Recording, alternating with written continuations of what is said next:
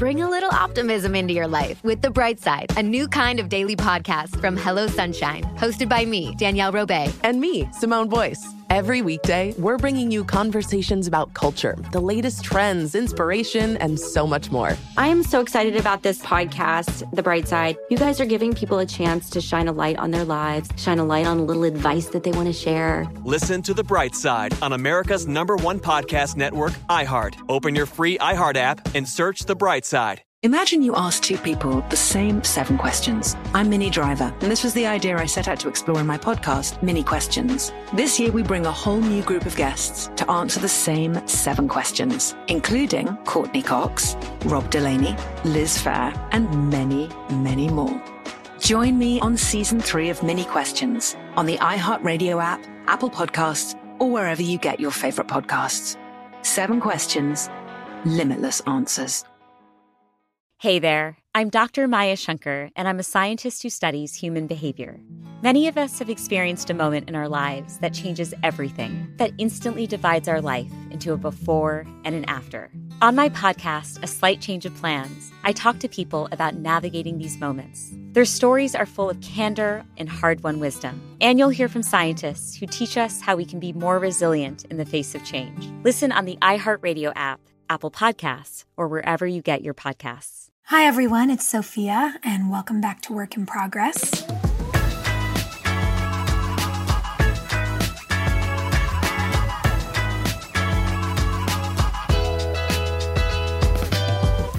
In the entertainment industry, there's a type of performer called a triple threat. It's someone who can act, sing, and dance all at peak quality.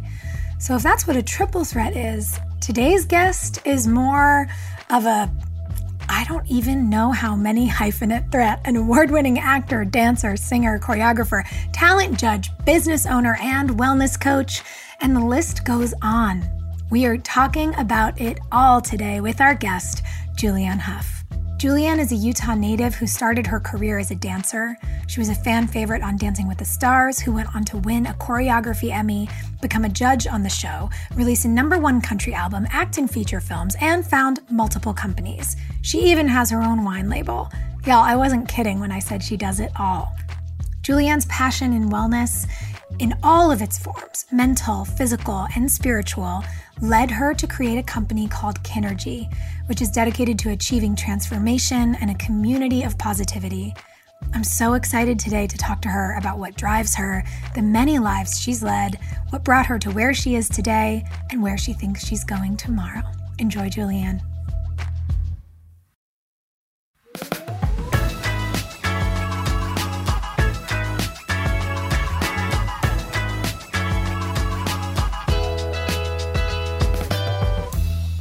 You're on the podcast.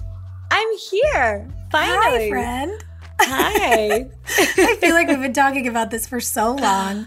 Um, and I was just laughing before we started that it's so funny to have you on because suddenly I feel weirdly formal.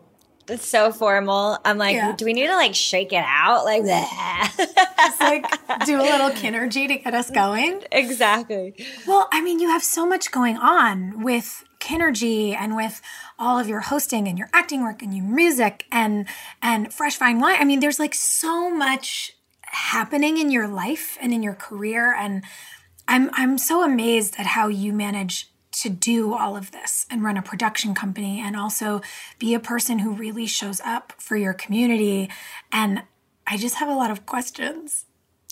Well, fire away because I think I have my own questions for myself. Like, maybe Yeah. you should stop, Julianne, just for five seconds and breathe. But that's kind of what I'm doing. I'm here in Nashville with family and finding that balance. So, yeah. That's so nice. Okay, well, before we get into, you know, life, career, the Julianne that people see on TV shows and billboards and things, I, I like to go back with mm-hmm. people. I like to get kind of a picture of, you know, who you were as a kid. I I know that you were, you know, effusive and you loved to move and to dance because we've talked about it, but it, when you think about yourself as a child, is there like a moment or an age that you flash back to and you go, "Aw, You know, I don't know why this just popped up, but I'm going to share it. I remember being around seven and being at a dance studio that I went to called Center Stage in Orem, Utah. And I mm. remember I had this group of girlfriends and we were dancing and singing to the Spice Girls. and in the dance studio. And that was like our home. You know, we would go to school, we'd go straight to the dance studio and we'd be there until nine o'clock at night.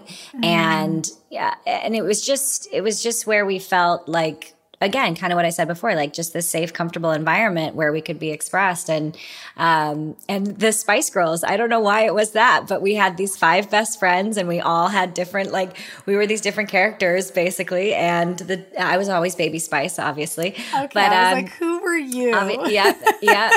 Um, let's see. We had Afton. She was posh. Cinnamon. She was scary spice. We had Camaro. I think she was sporty and Ginger was oh who was Ginger I can't remember her name oh that's so sad anyway the point is is I just remember dancing and singing and laughing and being with my girlfriends and mm. making up dances and being creative and just feeling the sense of home mm. whether it was you know home away from home or friends that became my family that was always what I associated with at like seven years old, just this like spunky, creative, passionate, vibrant young girl that loved her friends and and loved to create and just had fun. I, I really mm. remember being a really fun kid at like seven years old. And where do you think that creative streak came from? I mean, was it that you started dance so young? Or do you feel like you were born with it? Or perhaps dance and and all of that creative expression helped to cultivate something that was naturally intrinsic to who you are?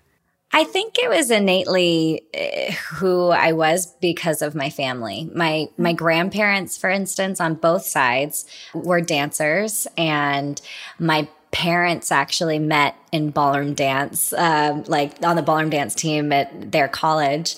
And uh, my whole family we just danced and and and my mom's an artist so she, she, in every capacity. So she would paint with us she would she would make wooden swords and costumes and we would have plays on our front yard with the neighbors and it was just always about creativity and and imagination when we were kids and mm. just always playing and and my mom also put us in a bunch of things so we actually were kind of known as like the blonde Osmonds because we grew up in Utah and we were in a family band and we would tour around in these little festivals and stuff. But we were we were in music, we were in dance, we were in art, we we were taking kung fu lessons. I mean, we were literally busy nonstop as kids, always just put in some sort of activity and to keep us I think motivated and out of trouble, but also just uh, I think at one point my brother and I were diagnosed with ADHD or something. And my mom, instead of putting us on medication, she was like, let's just give them more activities. and so, um, so yeah, so we, we just did a bunch of, of activities and that kind of just was ingrained in us, the, the work ethic and the creativity. Yeah. I mean, it sounds, it sounds idyllic and and then also I know that there's always stuff in you know yeah. families and and I'm curious because there's and I don't I hope this doesn't sound in any way judgmental. I mean, we've talked about this, so I know you you will know. I don't mean it to be that way. Um, maybe that's sort of a, a, a bumper for folks at home, but there's so much like freedom and exploration um, in the the life you're detailing. And you know, you mentioned you grew up in in Utah and you grew up in the Mormon church and I think for a lot of people on the outside, it feels very restricted It well, and, and so how do how does that dichotomy play out for you as a kid, or, or do well, I have it a little wrong? No, no, no. It, well, that's the thing that's so interesting is that's why I was really shocked that I said seven years old and I saw myself with my friends and dancing and everything, because mm. usually when I think about my childhood, I actually think about when I was ten years old and I moved to London away mm. from Utah. And so the fact that I just brought that up now almost was a little like no, I've I've never talked about my childhood before I was 10. And wow. really. And so the fact that you're bringing up the Mormon culture or even that bubble, I think I think what I'm remembering from that time of my life is that I was in a bubble I didn't mm. really know what was outside of that world. And mm-hmm. so you only know what you know until you know something else. And, and so what I realized was I was the baby of five kids. And so I just, I was very expressive and loud. And I think my parents were just exhausted by the time they had me. So I got, a, I got away with a lot more than I think my older siblings. But but when I look back at it and now I know what I know now, or even moving to London at 10 without my family and seeing mm. the bubble that I did live in, I can see the beauty from being raised Mormon, which was all about community and service and family and connection. And then I can also the re- see the restrictions and the the suppression and the mm. the need to be perfect mm. and the need to keep up with everybody else and the keeping up with the Joneses mentality, you know? Mm-hmm. And and then of course this like spiritual significance and it's right and wrong and it's good and bad and there is no in between, there is no color. And I mm-hmm. realized that is there that there's so much color and so much light outside of that bubble that I got to experience maybe it was more protected in maybe that viewpoint but it was it was more controlled really. And so mm. now this like freedom outside of Utah. I went to London, the most like metropolitan city you could go to from Utah. Yeah. And and I was just my my mind just exploded with like whoa my eyes were opened up to so much and and possibility and people and mm-hmm. people that didn't look like me um, you know blonde haired blue eyes from Utah it was like no there was diversity and I, I went to a performing arts school where everyone was free to express themselves however they identified. And it was just like, whoa, this is, this is real life. This is, you know, I'm not in this protective bubble anymore that's quite controlled. I'm, I'm mm. out in the world.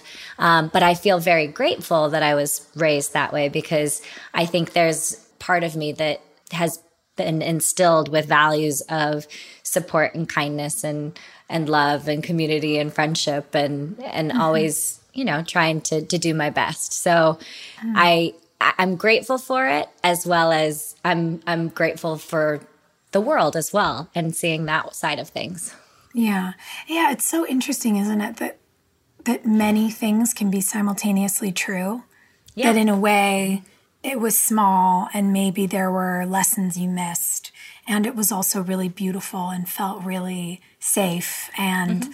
creative and I, I think I think the coolest part about you know both aging and a willingness to self-interrogate is when you can see how lots of things that might seem opposing can can all be true at the same time.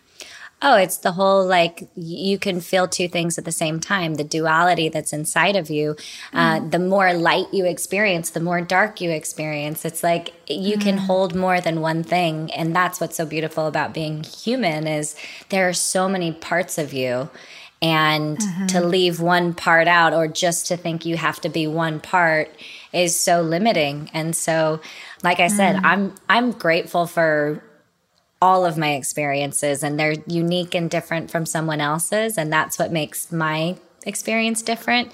But it also allows me to i don't know just hopefully bring what i've learned and then what i'm discovering and finding that just that balance of like what's right for me? What's the conditioning that i've been that's been instilled into me? And how do i like listen to it, delayer it, deconstruct it, and then actually decide what I personally believe. And mm-hmm. so, again, I'm grateful for it. So, I'm so curious about something because when you talk about that, figuring out what was sort of given to you, like what, mm-hmm. what were you wrapped in? And then to take it apart, to deconstruct it, to, to understand what was healthy about it, what wasn't. Mm-hmm. You said something about both ADHD and you talked about perfectionism. Mm-hmm. And I, I had a big aha this year with my own sort of being raised to be a good girl, perfectionist nonsense, where I was like, oh, perfect is impossible. So actually, perfectionism means I feel like a failure all of the time. Ah, it's the lowest standard you could ever have for yourself because you'll never achieve it. yeah. So it was like, that was a real gut punch. I was like, no wonder I'm so stressed out. But I'm really curious about that because when you come to terms with your stuff, the good, the bad, and the ugly, and the fear of failure, and all of it, you also have to come to terms with your shortcomings. You have to come to mm-hmm. terms with the mistakes you've made. Mm-hmm. And when you choose to share about your growth in a public way, you know, you also have to like get real about the times that you've had blinders on or, you know, come up short or hurt someone or likewise been hurt by someone. Like there's all this stuff. Mm-hmm. How do you find the process as a person who is creative and empathetic? How do you find the process of cultivating that sort of empathy for yourself as you're as you're in this sort of transformative time? That's such a great question and this year I've I've really discovered empathy in a way that I never had before. I always thought mm-hmm. I was an empathetic person, mm-hmm. but I found I'm, I'm, a compassionate person. I could always feel for someone, but I never really put myself in their shoes or even for myself. I could feel for my experience, but I actually mm. wasn't experiencing my experience. Mm. And it's, it's also being that perfectionism type person, even delayering that. I then went the polar opposite in the extreme of highlighting those shortcomings mm. and then judging those so harshly and and almost now re-identifying me as that person mm. so it's it's almost like you know you go from at least my experiences i went from kind of oblivion to just doing my own thing a little bit more egocentric doing you know what i needed to do for me and then finding those shortcomings that awareness and then realizing oh, I don't like that part of me. But instead of embracing it, having compassion and empathy for that part of me and loving that part of me in the past, I just judged it so harshly and then almost like doubled down on myself where mm-hmm. it was like if I recognized that I didn't like a certain part of me, then I would, I would almost avoid it and try even harder to not be that. So mm-hmm. then I would go back into perfectionism. Does that make sense? Yeah. it's yeah. like that double downing um, thing. So I think this year, especially with everything that we've all gone through collectively, it was it was a moment where uh, there wasn't even time to or there was so much time, but there wasn't time to just keep going. It was like you had to sit in it and experience it and allow it to to do its work on its own versus you being in charge and willing it. Yeah. Yeah, you couldn't really create a plan because plans escape. went out the window and yeah. yeah. You couldn't escape it by doing something if it was in a healthy way or not, like mm-hmm. to distract yourself. It was like you had to be here in it. Yeah. And it was it was challenging, but also I think for a lot of people it just was a reflection and an unearthing and an amplifying of what needed to be revealed and mm-hmm. and you can process that now. Yeah. But I'm so curious about what you said because I think these things are so connected that as as you've looked inward you've realized that very often you've you've not even experienced your experiences. And i think about that from from people like us who became performers at young ages mm-hmm. where you know especially for you so young as a dancer um, as a performer a performer you're doing it but it's choreography you're doing it but it's a scene. I i have experiences that i look back on in my early 20s that don't feel real to me. I feel like i was filming a scene from my TV show, not like it was my life. I feel really mm-hmm. disconnected from it. Mm-hmm. And you know, maybe that's a coping mechanism of disassociation or or maybe it's a thing I learned that sort of became a defense mechanism, who mm-hmm. knows. Mm-hmm. But I I wonder if in this time as you said where we've all had to sit in it, do you look back on some of your your childhood as this really sort of elite performer. I mean, you talk about moving to London to go to a performing arts school at 10 without your family. Mm-hmm. Um, I know Derek was there, but mm-hmm. what is that experience like as a kid to pick mm-hmm. up and be like, see ya, I'm going to learn a new skill? well, that's, I mean, that was what the, the like first initial thing was, was like you don't know what you don't know. And sometimes when you learn too much, you mm. know too much for your own good. mm. And so sometimes that naivety is is quite beautiful if you can hold on to the like if you do have a safety and a protection around you. But I was so naive in the fact that like I was like, yeah, I'm going to go to London. Woo. I'm going to go dance and but I didn't realize at the time like I would be basically waking up going to school from 7 a.m. in central London so I'd take a train an hour and a half to to school every day at 10 years old. Um, I'd get to school and I would, I would be at school all day until 4.30. I would travel back on the train. I'd have dinner. I'd go to practice from 7 to 11 p.m. And that was five days a week. And then I'd have lessons every Saturday from 10 a.m. to 6 p.m., have a break for dinner and then rehearse until 11. And then I'd have competitions somewhere either in the UK or around Europe on Sundays and then I would do it all again and so my like I I trained myself so hard to dissociate mm-hmm. that I it I just did it and I had willpower and energy mm-hmm. and people just you know pushing me harder and harder and harder and I and I did it and I achieved it but I learned along the way that the harder I worked the more I won mm-hmm. the more I was not elusive, but like a little mysterious. Like people didn't really know me. Mm. Um, when I went back to school, I'd be in fake tan and nails, and I'd try to tell them, but they didn't quite understand it. The more I felt like people loved me and more people mm. you know mm. admired my hard work and my my winning and all that and so the performer in me really got strong mm-hmm. and and that transpired in my life you know moving to Los Angeles and and I I could always will myself into working harder being, you know, the hardest working person in the room, or I could always figure my way out. If I wasn't the most talented, I could figure it out, you know?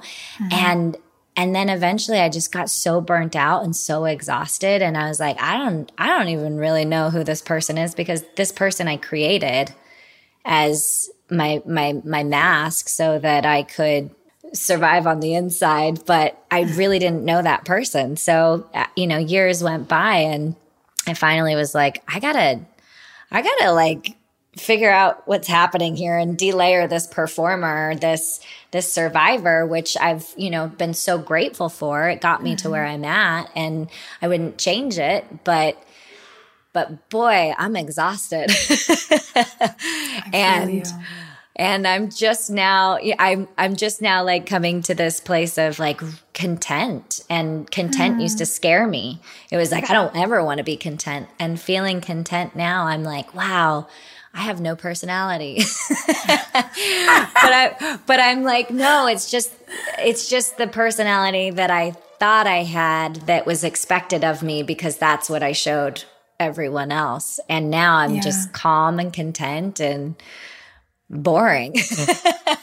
Not at all. But I actually really enjoy it. yeah. Well, I think, you know, overachieving, it's just a state of hyperarousal. And so is trauma. Like yeah. it's it's a very intense place to be.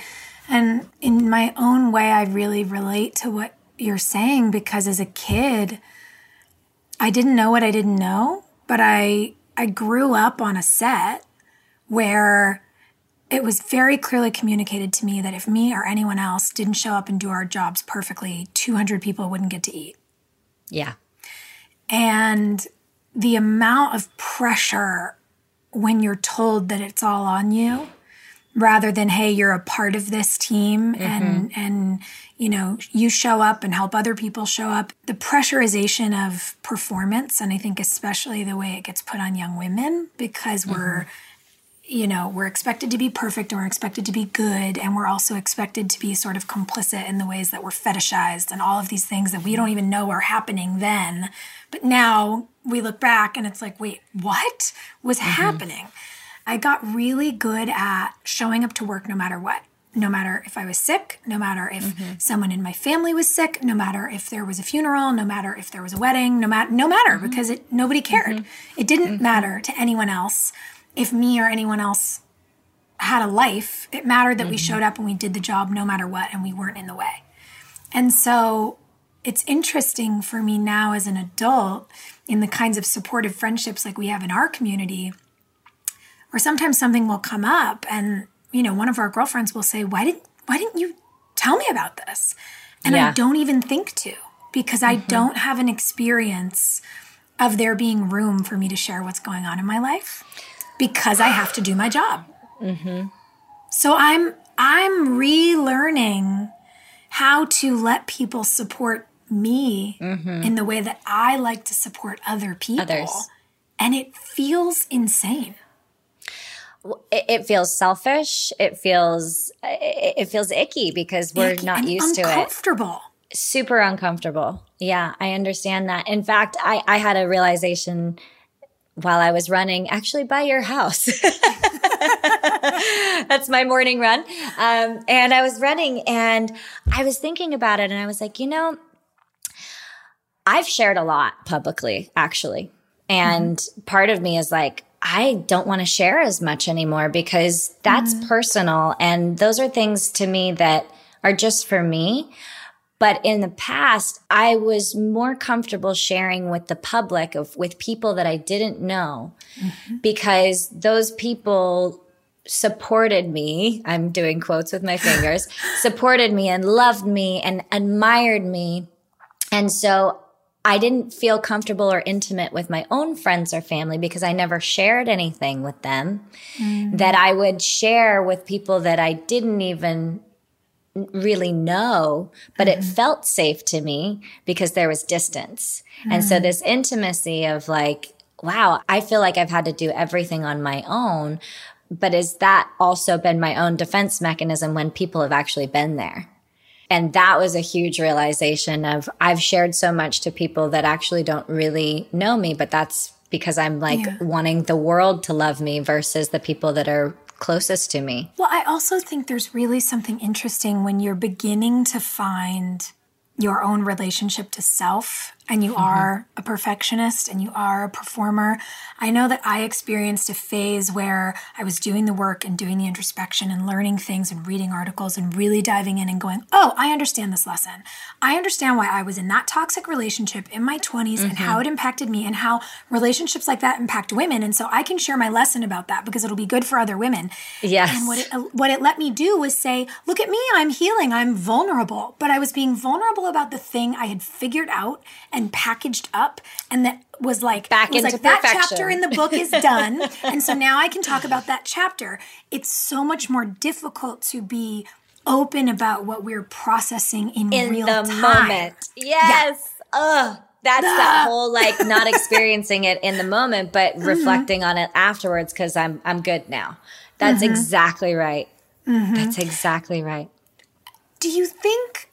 Because I, I can't help but think, and it's funny, it skips a whole section of my questions because I have so many more about like childhood and performing and how you guys came up and whatever. But but this this is what's coming up for me now is in a way because I can feel myself getting like a little tense, and and you you're you're doing like a little bit of a thing sometimes where you're like your arm is going out, and I I see you. I I know the way you like to move when you like have a feeling, and it makes me think about kinergy. It makes me think mm-hmm. about you creating this process. It's a dance class, but really what it feels like to me sometimes is like a dropping into my body, a physical empowerment in my body, an exorcism of bad energy from my body. Do, do you think that all this learning is what led you to take your one of your elite skills and turn it into a modality for shaking all this shit out for lack of a better term? yes and and honestly you articulated that so beautifully i just got chills because when we talk about like you know analyzing and and understanding what's happening in mm-hmm. that like mental capacity it's beautiful but it's it's kind of an after the fact thing and i recognized early on that through my dancing if I didn't if I didn't move my body in an in an intuitive, expressive way, I would have been a very different person growing up because I had so mm. much anxiety and depression and trauma in my like years in London that if I didn't have that outlet of expression, ooh, I don't know where I'd be today. But mm. thank goodness I had it because it allowed me to really sh-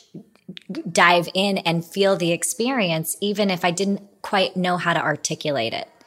And so that's what Kinergy is. That's where it came from. I was like, wow, there's so much healing that I've done and this like internal introspective work of connecting to myself, mm. delayering these conditions and these systems that I think have been placed on me and probably everyone else in the world, but I'm just ex- expressing my own experience mm. and allowing myself to trust myself mm. versus relying on others to tell me how I'm supposed to feel. And that movement and the breath and the imagination and the expression it helped me with shame it helped me with like taboo you know beliefs it helped me connect more to the power of a, a, a woman mm-hmm. versus the expectation of a little girl mm. and and that is what dropped me into this like powerful blunt woman mm. that is still kind is still generous but has boundaries that has love for myself. Like the the person that i love the most is is myself you know? And like and and that goes back to even saying that there's still hints of trauma that's like even me yeah. saying that i still feel selfish saying that. But at the end of the day like you have to put the oxygen mask on first you have to love yourself so that you have the energy and the capacity for others and and that's really mm-hmm. what Kinergy does and I don't know, movement. I'm all about, you know, somatics and, and the, the energy and the inf- information that is held and stored within the fascia and the tissues mm-hmm. and the energy in our body. And so to be able to feel like it just kind of came through me and was a, a, form of healing for myself and mm-hmm. expression and joy. You know, you can have two parts, the healing and the joy. Mm-hmm. I, I did want to share that. I wanted people yeah. to feel like they had something that was different and not in the head, but in the body. You know, mm-hmm. our body can be our language for so many things. I mean, think about like body language. When people walk in the room, you can feel them immediately. Or mm-hmm. if, if you're slunched down, you can immediately see if somebody's not having a good day. That's body language. And our body is going to speak for us regardless. So let's get it cleared out so it can have a clean slate and like an opportunity mm-hmm. to speak truth versus limiting beliefs and self-talk and and guilt and all of those things. Mm. And I think there's something so neat about this moment we find ourselves in where we're uncovering so many stories and systems and systems of oppression and patriarchy and, and mm-hmm. all of this stuff in society. And there is in movement, like when I think about your class, it feels very primal. It feels mm-hmm. very like it taps into something that feels very old about humans but it also mm-hmm. as i'm thinking about you talking about your story and even your grandparents being ballroom dancers and your parents and the way that you guys grew up like it it feels on the cycle and of course i'm drawing a circle and you can see it and no one listening at home can so sorry guys but it's like if this is sort of like early human movement to like packaged fancy 1950s like you know song and dance people like it feels like oh, we're yeah. coming back around mm-hmm. to more of a connection to the original and a shedding of some of the expectation mm-hmm. and even when you talk about as a little girl being in this essential essentially a performer's boot camp learning to disassociate from your body you said like i was always in the fake tan and the nails like the ballroom performance. Mm-hmm. the the body makeup and the painting yourself and the sequins and the and the smiling all the time. Mm-hmm. it's so neat to me in this moment to as i'm listening to you to almost feel like i'm in my head animating this cyclical life cycle. Yes. Yeah Yes. And I and I think in my world it's very easy to see, but it's in all worlds, you know? Mm-hmm. And and I think just to go back to that, it's this delayering. I remember as a kid, like there were all these like magazines and stuff. Let's do a makeover. And mm-hmm. I was like, you mm-hmm. mean a make under? Let's do make unders. Wow. Let's go underneath to like what was originally there. And you know, generationally, it's like seven generations or 14 generations that we carry from our ancestors. And so sometimes we're experiencing things that aren't even ours and, mm. and we're living a life for, for them, for us, etc. So, you know, not a responsibility in a heavy way, but a responsibility in an exciting way. Like, how cool is it to be able to unravel all the things that are mother or our grandmother weren't mm-hmm. able to express and and maybe it's just because we are on that life cycle maybe it's our time to do that you know and yeah. i think that you can feel it in the air with everything that's shifting and happening in the world right now and the mm-hmm. you know the pendulum swing from one side to the other of like where we've been, where we're going, where it's going to come into the middle for a little bit. You know, the, the, idea that we're constantly shifting and growing, but to come back to the roots of of where it all kind of started, I don't know. There's just something really clean and pure and like again clean slate about that mm. that feels like you get to make that choice for yourself and maybe for the people that generationally were connected to you as well. Mm-hmm. I think so much about all the work you and Derek have done. I mean, I know, you know, you're two of five, but you've done so much performing and hosting and dancing. And I mean, even the holiday programming you guys do, it's like, I'm so amazed by you. Do you talk about the sort of similarities to what you've experienced as performing kids, but also what I imagine must be different for each of you? Like, mm-hmm. just because you deal with this as a woman and he deals with this as a man? Yeah. You know, um, we both had similar and yet unique and very different experiences growing up. Mm. But especially in London, we didn't really talk about it when we were mm. growing up because we were both in our own, own, form of, you know, survival and we were kids and we were just doing. Mm-hmm.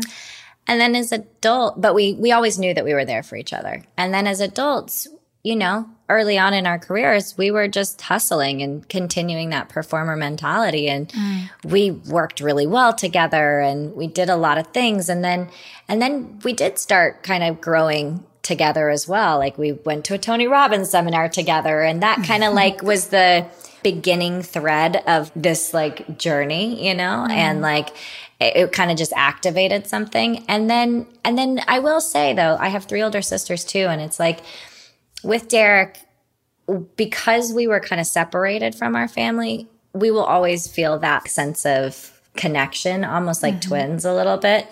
But I, I will say that over the last few years and the experiences that I've had, whether it's going through a divorce or loss with my girls or depression, I've actually had more relatability with my sisters mm. in the last couple years maybe because of their experiences as well, but also as a woman that mm-hmm. I don't think my brother can fully understand either, even though he's one of the most incredible men and will sit and listen and try to understand. And yeah. he's wonderful. But there is also something about just being a woman and, and having that innate knowing that I've really connected with my sisters over over the last few years. And and I will say that it's about seasons too. Everybody's mm-hmm. on their own timeline mm-hmm. and journey. And so sometimes I'll be going through a big growth spurt and my brother's not at all. And so we won't connect as much because mm-hmm.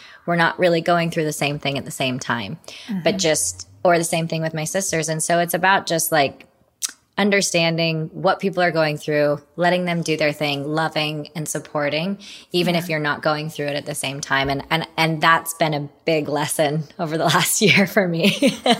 yeah.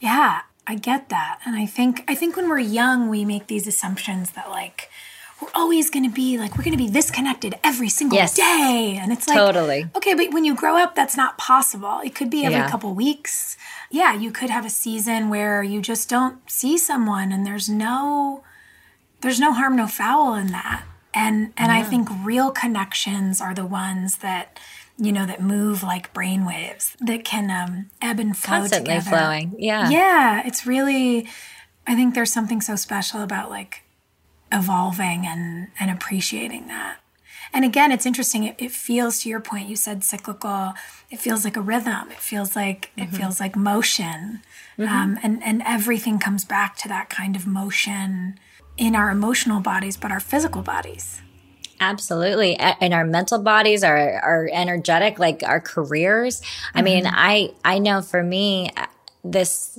this I don't know, the last 15 years, basically being in Los Angeles, I had a really, really hot moment. I was hot and doing all the things. And then it dipped down. And if for anybody listening to this, like, life is in waves. So mm-hmm. don't think that the best is behind you.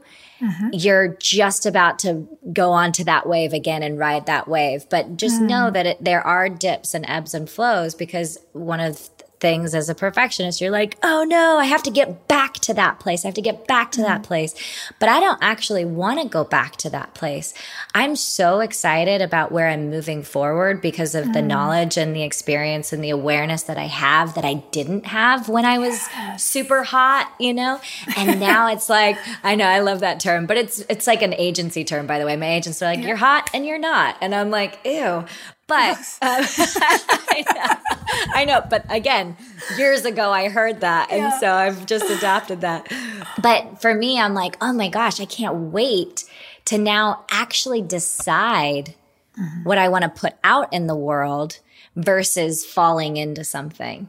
Mm-hmm. And there's just so much more, again, authentic power just as a woman of mm-hmm. what I will and will not do, as well as what I'm excited and what I want to contribute to the world yeah. versus just what can I get? What do people want me to do? And you kind of had, at least for me, I kind of had to go into that little ebb, you know, yeah. and get to that flow again in a way mm-hmm. that feels more like it's coming from me as I'm being pulled rather than trying to push and yeah. achieve it. I really like that though. You can't you can't flow without the ebb. Mm-hmm. You can't have a peak without a valley. It's it's not possible and it is about physics. Like the pendulum mm-hmm. swings. Totally. And I I think you're right. I think for us and for anyone at home, if you can think about your, you know, quote unquote lows as the moments mm-hmm. where your mm-hmm. slingshot is being pulled backwards. Ba- totally. You, you require that for motion motion and like intelligence and wisdom mm. and curiosity. And mm. I mean, think about it when we're in ki- like school as kids, like we're in preschool, kindergarten, you know, we go through everything and then we go to work and then it, we get into this like lull, right? And we mm. stop becoming students and that growth period because we're working. So now maybe that, that ebb or that lull that slingshot motion is just to be a student again and just to yeah. like learn and grow and like relearn and all those things to like put you into a, a place of just actualizing what you've learned and i so i'm i'm trying to look at these lulls or these dips as oh no this is this is time for me now the flow is kind of like a projection of all that I am. And this mm-hmm. is kind of my inward moment to kind of mm-hmm. reorganize and, and clear out. And charge your batteries. Charge up, baby. How, where, where did the, when I think about that, that feeling, that internal fuel and, and charge, makes me think about the, the aspects of meditation that you brought mm-hmm. into Kinergy as well. And there's such healing to be found in that space. And not only in terms of emotionally, but again, physically, you know, and you mentioned this mm-hmm. earlier that that there's a science behind movement in the fascia, in in the cells in our body that can mm-hmm. either be cleaned or be filled with stressed energy. There's mm-hmm. we're in this moment where the science shows that we store you know energy experiences even even our parents and our grandparents dna generationally um, you know if they went through harm it will it will edit dna in latter generations mm-hmm. so there there's so much that we're learning about how our experiences really affect our bodies and how mm-hmm. our bodies can change or transmute our experiences so how did you kind of wind up on a path to meditation in addition to movement and and how did you pull it into the process of mm-hmm. Kinergy? Yeah, um, that's a great question. So, I think meditation was always like a lot of people it was more challenging for me because mm. i i'm an active i love to move i can't sit still but it was so imperative to really surrender my mind and mm-hmm. i think that a busy body can be a busy mind sometimes and always thinking about the future. And so the stillness in the meditation was in just meditation in general has helped me to actually hear what's happening versus just mm-hmm. going. Mm. And when you can hear, sometimes it's scary because you're like, wait, uh, there's all these thoughts and all these emotions coming up, and I don't know what to do with them. And so that's why with movement, it's a form of integration. So mm. as those thoughts are starting to come through, if you do actually move your body, there is a sense of unwinding, a sense of allowing the energy to flow mm. with those thoughts so that they can move so they don't feel stuck like they're solid thoughts and and emotions that will be there forever. Mm. And so the idea of movement meditation was so powerful for for my own experience as well as the people that experience Kinergy because you can drop into your body, get into that still state, experience and have these thoughts pop up Mm-hmm. and then be able to silence them as you're moving your body to integrate them, to release them, to transform them. And, you know, it, it sounds, it sounds woo woo or whatever, but I love woo woo. So, um, but, but when you, when you really do experience something that it's hard to articulate, mm-hmm. that's when you know you've kind of found something because there's so much creativity in the unknown. There's so mm. much discovery in the unknown that when you can't physically understand it, it's such a beautiful sign of a breakthrough. And so, um, the idea of just putting yourself in a position to play full out and just like surrender to that. It's one of the hardest things to do, but it's it's one of the most I think imperative things and with meditation it comes with it. Mm. Is there something I'll say this uh, as a disclaimer: if you're driving, don't. But do is, it right there, now. is, yeah, is there something that you would, by way of a little door opening, want to lead people listening through right now, like a thirty sure. seconds or a minute of something? Absolutely. Um, okay. Um, all right. So if you are sitting down, or if you're driving, maybe just pull your car over, um, and what I like to imagine, if you can, you can close your eyes if you feel safe and comfortable to do so. And just take one deep inhale through your nose and then just exhale, but actually make a little bit of sound like, sound is one of the most important things. It's a frequency that moves through our body to align with the energy so that it can move through the body. So one more deep inhale. Exhale with a little bit of sound. and what I like to imagine is there's this jelly like substance over my entire body. And all the energy or the experiences that I experienced from work, from earlier in the day, from a conversation, from my partner, from my mother, um, children, whoever's energy, just allow all of that to just like stick to that jelly like substance around your body. Either coming out from your body or from the air and the space around you attaching to that jelly like substance. And now just visualizing that splitting at the top of your head and starting to drip down like a magnet and as it's starting to drip down, you're feeling this energy and this magnetism pulling from the center of the earth. So it's pulling this jelly like substance down. You don't have to do anything. It's just letting it drip down, down your throat and your neck, your shoulders, your chest, down your back, down your arms all the way through your belly, down through your pelvic floor and your thighs, your hamstrings, your knees, down through the front of your shins and your calves into your ankles, the tops of your feet, and it starts to wrap around to the bottom of your feet where it almost creates this ball right at the bottom of your feet. And just take another deep breath in, just to that ball of that foot, and then shoot that energy down into the center of the earth.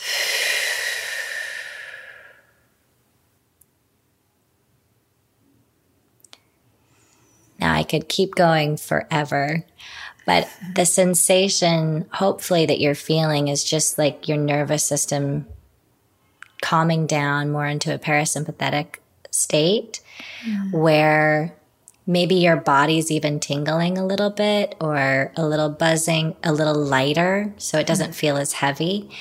And the reason why I like to start with that is because it it allows anything that's not yours anymore to just drip off and that mm. weight of everyone else, your work, the challenges, anything that isn't you to just melt into the earth and let, you know, Mama Earth, Gaia just take that and hold that. And then getting into a place of calm, stillness.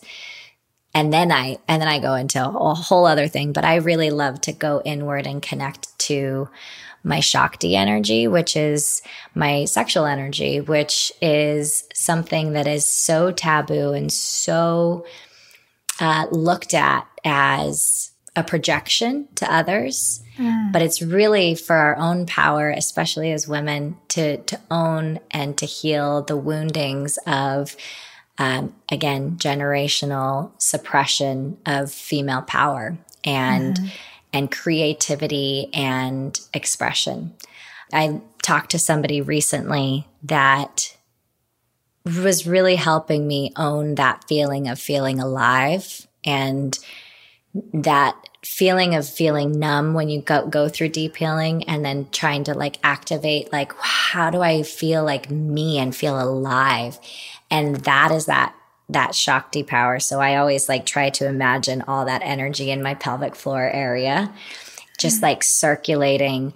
That's where creativity happens. That's where we literally form a child you know? That's where a lot of our our power sometimes has been taken from us it's a metaphor in just the physical body, but it's also where we do hold all of our power. And most of the time, we're so disconnected from that area of our body because it's attached to shame and mm. guilt and violation, depending on whatever your experience may be. Mm-hmm. Or if you're a good girl, like to not be expressed fully because that's dirty or wrong. So to own that part of ourselves is one of the most imperative things that I want to help women connect back to.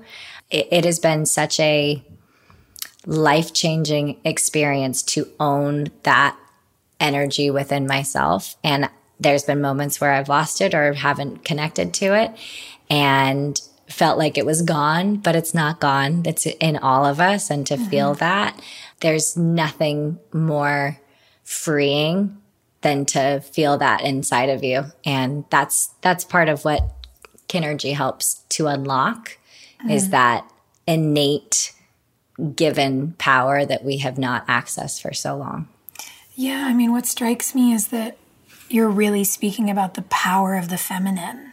You know, even if, if you go to a museum and you go into the spaces to study art about goddesses, I mean, we're talking a cosmic kind of energy to your point mm-hmm. a life force energy mm-hmm. and i even found myself when when you began talking about like the the way energy flows through the female body and and how powerful the reproductive system is when you said sexual energy i i felt that tinge of shame i was like oh what are we about mm-hmm. to talk about and mm-hmm. i'm an adult woman and mm-hmm. and what i realize is that that that life force, life giving energy, power has in a society created largely by men for men been reduced to sexuality, which then gets bifurcated into this Madonna whore complex where either, yes. you know, you're one or the other and no matter where in the spectrum you actually fall because you're a person and not and uh, you know not someone who falls under iconography you're going to be criticized and if you do you will if you don't you will it's like it's all a mess we know mm-hmm. but if we could reclaim femininity mm-hmm. which inherently is powerful and sexual and sensual and life-giving and and also and creative and intuitive and yes and it's mm-hmm. you're right it's intuitive creative but i think it's really important to also reference as so many of us women are unpacking what these generations of inherited um, male dominance have meant for so many of us that sensuality doesn't have to be sexualized and no. femininity doesn't have to be sexualized and actually that sexuality shouldn't be sexualized sexuality, either even sexuality doesn't have to be sexualized mm-hmm. and and it's the permission to feel that within yourself without feeling the need to either give it away or diminish it mm. and just to hold it and just to mm-hmm. feel that inside of you to feel alive in your body, to like being in your body, to it I think about it when I'm having my best day and I'm walking down the street and I'm just like, this is fun. Like I'm walking with my friends is I'm fun. walking. I like this. that that's like an owning of my body. Yeah. Rather than like feeling tight and short of breath and rushing to get to a thing. It's it's a difference in a in a pretty major energy that I think can yeah, make us feel happier. Well, I'm not going to lie. When we first sat down for the beginning of this podcast, I was rushed because I'm with family. And I was like, I didn't get a chance to put my makeup on, all this stuff. And honestly, after we started talking, I felt comfortable. But even after that meditation, all of a sudden, I feel more mm. grounded in mm. this conversation in a way that I'm not nervous anymore. My body's open and free. And mm. even that, even me who I like, I literally do this for what I want to give to the world, you know, with Kinergy and everything. I still have those moments as well of like, mm-hmm. and I will the rest of my life where I'm not connected to that or I am rushing around or I am yeah. more connected to my doer than my beer. Mm. And and now i am like, oh, now I can sit here forever. Should we start over? Just get. I think that's so good though to share with people that no matter how together it looks like you may have it on the outside, you're figuring it out. And yeah. what a powerful reminder. I mean, even for me, of, oh, I could sit and breathe for one minute and feel different. Mm-hmm. Just one minute. I get mm-hmm. really stuck in this sort of like gamified, like ClassPass not to you know hate on it it's great but like I, I, I do this thing where i'm like if i don't have an hour to go to a class or mm-hmm. to meet a friend for a workout or a something then i don't have time yeah. and you can take a minute to reconnect to your body mm-hmm. you can you know you can do 10 jumping jacks to shake up your circulatory system and like exactly. get some energy out and i i think that for me is a big lesson right now. Not feeling like, again, not feeling like I have to have the perfect amount of time to do the perfect thing. Because then the irony is I never do it. yeah. it's so true. Yeah. It's so true. And one of the things I love, I mean, you're doing so much exploration and setting boundaries, praise a boundary. Um, Love a boundary and you know, I love a boundary. And you know, you've you've created this system that's been so transformative for so many people. And you know, I I see the messages you get that you share, and I just feel so like emotional for the folks who talk about the ways that their lives are changing, you know, their their experience in their body or their stress or, you know, their time with their families is changing because they're connecting back to themselves. And so it's like, ugh, there's this sort of highest ideal ability to create something. And then, you know, we're all also people who want to do stuff that's fun for us. So yeah. it's like you've created this movement meditation that's reconnecting us to our inner selves. And you were also like, I really like to drink wine and I'm going to do a wine company. And I was like, yes, because I also want that. I think there's this like, there's this thought that when you're growing, like everywhere you are is supposed to be so so sacred, yeah. and, and, it's like, come on, growth, and yeah, yeah. I also just want to like make a pizza and drink a glass of wine with my best friend. So, so how how did it happen? Tell me everything. But I love that you said that because uh, honestly, like in life as a woman in growth, like I want to experience as much pleasure as I can, right? And like and that fun. could be that could be joy. That could be creating. That mm. could be sensuality. That could be expression. That could be growth. Like mm. I find pleasure in growth. Like I just, I want to have pleasure in my life. And I want to live a holistic life in the sense that I am conscious about what I'm putting in my body, what I'm putting out into the world. And I also, want to enjoy and do everything in a in a balanced moderate moderation. And with this wine company I was like you know what? We we have had so many experiences and we've had so much sharing and intimate connections with our friends over wine. And mm. and there's the artistry of it of the actual crafting and, and making of the wine and just the the detail that goes into it and the craftsmanship mm-hmm. and then there's also what happens when you do share a glass of wine with your friends and the there's something nurturing and delicious and sensual about sipping that wine while you're expressing yourself you know mm-hmm. and i mm-hmm. think that that was what was like man we just there's so much growth and healing on this side. Let's let's show the like the pleasure and the fun and the joy and the connection on this mm-hmm. side. You know, KINRGY is sort of it's it's self others world for sure. Those are our pillars, but it really is about connecting to self. Our wine company is like how do we connect with people, you know? And how do we how do we create that that relationship dynamic in a fun and expressive way? And mm. and Nina and I have been so fortunate that we have traveled and experienced really high luxury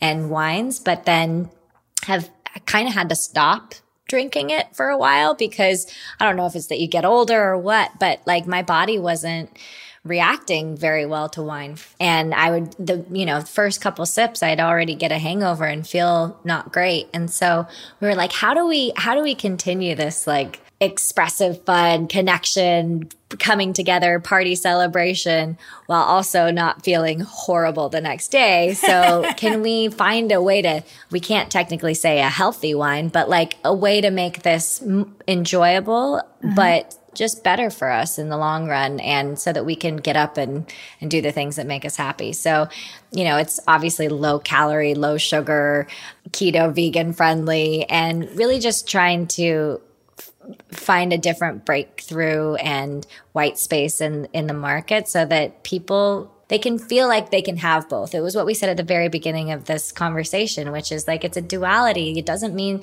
that you, mm. if you're going to be this, you can't be that. It's like, no, this is all of me, all yeah. parts of who I am. But let's just try to do it in the most like sufficient and sustainable way. yes. Yeah. Uh, I love it. I mean, you don't have to tell me twice. Look, I the idea of breaking bread for me is synonymous with sharing a glass of wine. Like my family's Italian. This is what we do. Oh it's yeah. Like, oh and, yeah. And and for me, very similarly to you guys, you know, wine became an even deeper passion for me all through quarantine because it was yeah. a thing I could do at home. I did a wine club on Zoom. I could have a glass of wine with someone on a FaceTime. It, like it was the yeah. thing that let me still feel connected. And yeah, I, I really took a dive into learning so much about natural wines mm-hmm. because I can't handle the way I feel the day mm-hmm. after I have a traditional wine because there's so many additives and dyes and chemicals and things mm-hmm. in those bottles that no one tells yes. us about. So, yep. I mean, really, this is just my way of saying I, I love it and I'm so in. well, even on my way to Nashville, after drinking Fresh Vine now, that's like all I drink now.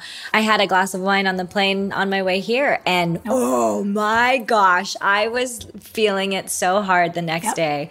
And yeah, I was like, oh, this is this is a good sign. Fresh Vine is crushing it. yeah. You're like, I think I did good here. Yeah, we, we did pretty good. So And I'm curious about this because this is something you and I share. We love to tell a story. Because mm-hmm. we don't, you and I don't want to do something if it's not like, but this is why, and it made me feel like this, and this is what I like about it. And it has to feel good. It has to feel yeah. meaningful. And mm-hmm. and I think it's the storyteller gene, right? That we want to yeah. create things. And and whether it's something meditative or something, you know, pleasurable, everything comes back to story. Is it your love of of story of the, of the living out of a story that is behind the production company? Like when you decided to create Canary House, did you just feel like there was a kind of story you wanted to tell that you weren't seeing out there, so you were going to do it? You know, oh my goodness, there's so many, so many reasons I started Canary House, but I think one of the biggest things, my, my grandmother got dementia years ago. And what was so amazing was that she, her short term was, you know, not great, but her long term was incredible. And she, she was quite I, I, love my grandma, but she was quite uptight and type A, you know, in my childhood, knowing my grandma. And when she got dementia, she turned into this like 16 year old, like vibrant girl. Like she just, and wow. she would, she just tells stories about during the war and like when she would like all the sailors would come up and she would um, have the rations and she would go get food and they would dance together. And she was so excited to tell all these stories. And what i was realizing was like life is made up of stories. Life life mm. is stories made made into memories. And memories are what you you have at the end of your life. And mm-hmm. when I think about my grandma and that and like just seeing that experience, I was like, I just, I want to tell stories that mean something that, uh, you know, make people want to talk about that. And, yeah. and for so long, I had, you know, I was a dancer, a singer, actor, producer, entrepreneur, but they all felt very separated. And when I actually created KINRGY, I, I found this like innate through line. And mm. that through line is self discovery and identity and transformation and expression. And so once I found that, I thought, oh my gosh, everything I do has that through line in my production mm. company. I want to tell stories of identity and transformation and expression and really put things out into the world where people can see themselves and, and be inspired to live their life in hmm. their most express way. And so with the projects that we have, that's that's our mission statement with Canary House is to really just tell stories of expression, identity transformation so that others can really see themselves and and then go and live their life. And that's mm-hmm. what we're doing. And it's really fun because again, before what we were saying is like my my early part of my career, it was just like, what can I get to keep going? And what mm-hmm. can I fall into? And who's gonna hire me? Versus ah, this is what I want to put out into the world. Mm. And this is, this is what I think matters and is important. And at least in my opinion, and, and that's, that's what's going to be sustainable for my own passion and excitement mm. is to put the things that matter to me and that I think will matter to others as well. I think there's such a, a beauty and ownership of your own story, of your own path Absolutely. And and you know, I've always been a producer by nature because my whole life I've been producing things, you know, and like yeah. organizing and figuring out how it's going to happen and then just the details of of what it is, whether it's choreographing something or producing a whole show. Like I just I love the idea of creating something out of nothing or creating something out of like a pearl of an idea and seeing the magic happen in the process and then I mean, I'm, I love a process versus even more so than the end result. But, yeah. but then having an end result that can be timeless, that people can really see themselves or be inspired by or relate to it or not relate to it all. And then have a discovery to then learn something. And, mm. um, that's just, yeah, that's just exciting. I love that. I think it's so cool. I mean, there are so many things that you do, and finding the through line in them, I think, makes it make sense how you're able mm-hmm. to juggle them all. But is there anything when you think about what's next, when you think about the next wave, mm-hmm. is there something that, that you're looking at out ahead that you really want to do? Well, career wise, I'll say what you said about the life cycles. It's like I, I, I spent a lot of my years in my own self expression. And then over the last few years, it's about, about creating something to share with others. Mm. And then I'm feeling the desire to be expressed again for myself. And so, mm-hmm. you know, I, I wrote a lot of music over the last few years and I have some projects that I want to start acting in again and creating mm. from. And so, so that is like, I'm just feeling, I'm not quite sure yet. And I kind of like hate and love this place of like unknown. I have no idea. But it's it's really exciting because I'm I'm kind of just allowing my gut and allowing what is inside of me to just lead the way versus kind of having a set goal because I find that I've done that for so long and and it was great, but that was more me achieving versus mm. Me being really in the present and seeing like what is my heart desire right now? What am I feeling that I want to create right now? So that's kind of where I'm at in my career. Like I, I kind of don't know, but I'm feeling, I'm feeling my own self expression wanting to be expressed. And then I had to do a lot of uncovering of like, do I want children? Do I want to be married? Because that's what I have been told my whole life and what I thought I wanted my whole life. And, and then I kind of went through a phase of questioning and then kind of rediscovering my own idea of what I want. And I think that you know, that's what I want still. but it, I feel like it's coming from me this time, you know? So that's definitely on the horizon. I would love to, you know, have a family and part of me is like maybe even live in Europe at some point and like raise my children in Europe because there's some really interesting parenting skills that are, come from different cultures that I would really love to learn about. And, mm. um, yeah, I don't know. I just, again, just I actually don't know, Sophia. Like I literally am in a place of I don't know, but I'm I'm going with it. Mm-hmm. And and just allowing whatever to come come in the moment and then like go with it cuz I'm definitely even though I say I'm trying not to be the achiever anymore, I still like to get shit done. I mean, that's ingrained I like, in you. I like to execute and I like to like, you know, have that result of accomplishing something. But it's, it's really the finding, the finding it right now. I'm, I'm in a big transition of life and I'm just kind of letting it, letting it take shape and, and doing what I need to do to stay connected so that it's coming from the most authentic version of myself. I love that. And I think there's a real freedom in being willing to give yourself a moment. Mm-hmm. I never gave myself that either. It was work, work, work, fill, fill, fill. Every free moment, I can take a meeting, I can read a script, I can do a thing. And to take a little bit of time yeah. to be in flow. Mm-hmm.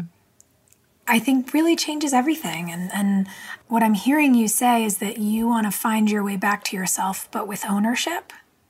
Completely. And mm-hmm. I feel that. I feel like finally this year, at least in this phase, because I'm sure there will be many mm-hmm. more cycles to come. Yeah. We grow forever.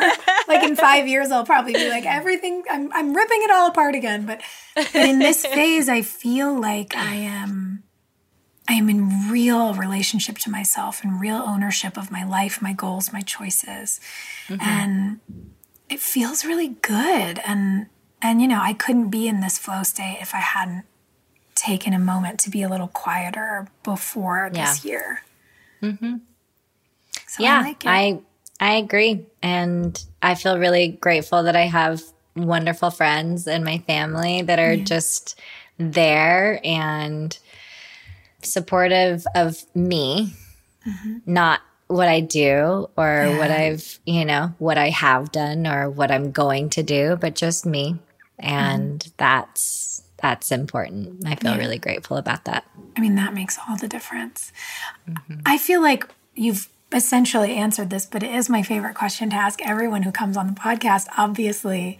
Is there something that really stands out to you right now um, in your life, whether it's personal or professional, that feels like your big work in progress? I'm a work in progress. My, you know, like the mm. the connection to self and that ownership, what you just said, and I think just finding the joy, mm-hmm. finding the joy and the presence, because I've always been the the one to try to like learn something very quickly and then relay it like what you said earlier as well.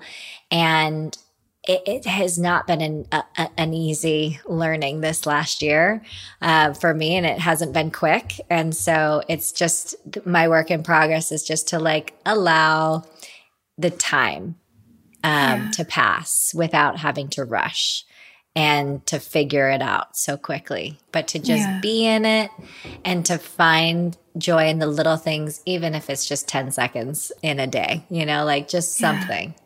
Um, and that sounds really simple. And I've said it to myself many times over the last however many, you know, years of my life, but it, you know, cliches are cliches for a reason. And Mm-hmm. it is about the little things. Yeah. I always say cliches are cliches because they're true. Exactly. That's how Because they become a cliche because they're so Exactly. obvious. exactly. Uh, I love it. Well, I'm just so immensely, you know, proud of you and all the work you do and and the way you're willing to share and also protect and and invite people along in the ways that will be helpful to them. So, I'm I'm excited about where you are and about what's coming. Ah, thank you. It means a lot. And I'm just, I'm so grateful and proud of you for doing what you do so that we can, whether it's me or any of your guests that have been on here, to be able to share and, and inspire without trying to inspire, but just by being. And um, I'm just grateful to have finally come on. Yay! I know, we did it. Thank you.